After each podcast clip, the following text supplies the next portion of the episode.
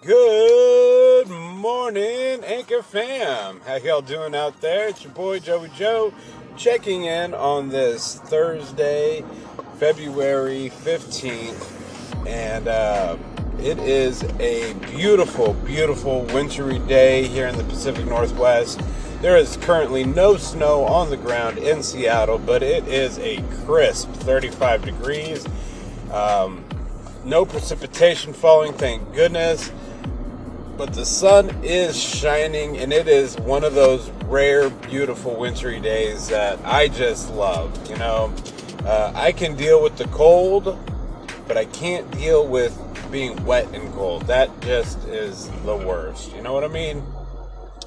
So uh, yeah i just wanted to check in and thank thank you guys for tuning in to the uh, to your morning joe and uh, you know i was watching the olympics last night when i got home and uh, it was the snowboarding event, uh, the downhill uh, race. I, I, don't know. I, I, can't remember what it's called right now, but uh, I was I was watching the, the uh, semifinal rounds, and and these guys are flying down the hill. It is amazing to watch. Uh, they are taking these turns and these jumps, and you know these jumps have the potential to launch you into the air, but these guys are trying to keep their boards on the ground as much as possible so they can keep their speed up.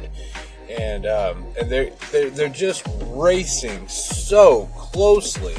I mean, talk about trading paint. You know, I heard one of the announcers talk about how it's just like NASCAR, and you know, to be honest with you, it really is very similar to NASCAR with with the rubbing and the unintentional uh, know pushing off of each other. And you just got really got to stay in your lane there. And it's just fascinating to watch. I really really enjoyed it. But what really grabbed my attention last night was the semifinalist round uh, round two, and. Uh, you know, there was some clear, clear winner in the front, um, USA Baumgartner, and you know, towards uh, towards the the first third of the of the race, uh, another American, uh, Mick Dierdorff, I believe is his name, had a uh, had a fall, and you know you think you're so far back. What's the point?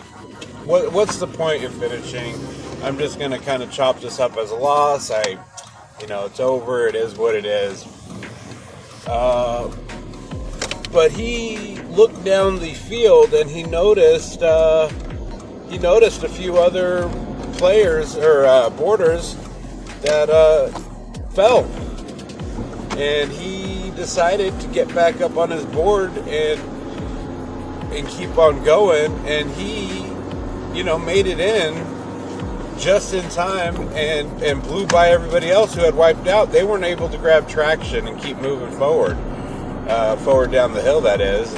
And I just thought that that was amazing. You know, you may get knocked down in your day. You may you may fall flat on your face. You may feel like the race is over and there's no need to continue. But you gotta, you, you gotta finish because you never know what's gonna happen to everybody else along the way. And, you know, persistence is rewarded. Um, and, and just that ability not to give up is something that, that I, I feel is lacking in today's society. So I'd like to encourage you guys today on this Thursday, be like Mick. You know, he, he didn't win a medal. He didn't he didn't come in first or, or anything like that. Uh, and in, in, the winners round, you know, he, he didn't even place. So um, that's not the point. The point is in the race he was competing in, he finished and he finished well despite the obstacles that he faced, despite the challenges, despite being knocked down, despite being behind against uh, odds that, that were not favorable. And he uh, he pressed forward and continued on with his race. So that's what I want to encourage you guys to do today. Continue on pushing through, finish strong, finish well, be like Larry and keep moving forward, my friends. We'll talk to you next time.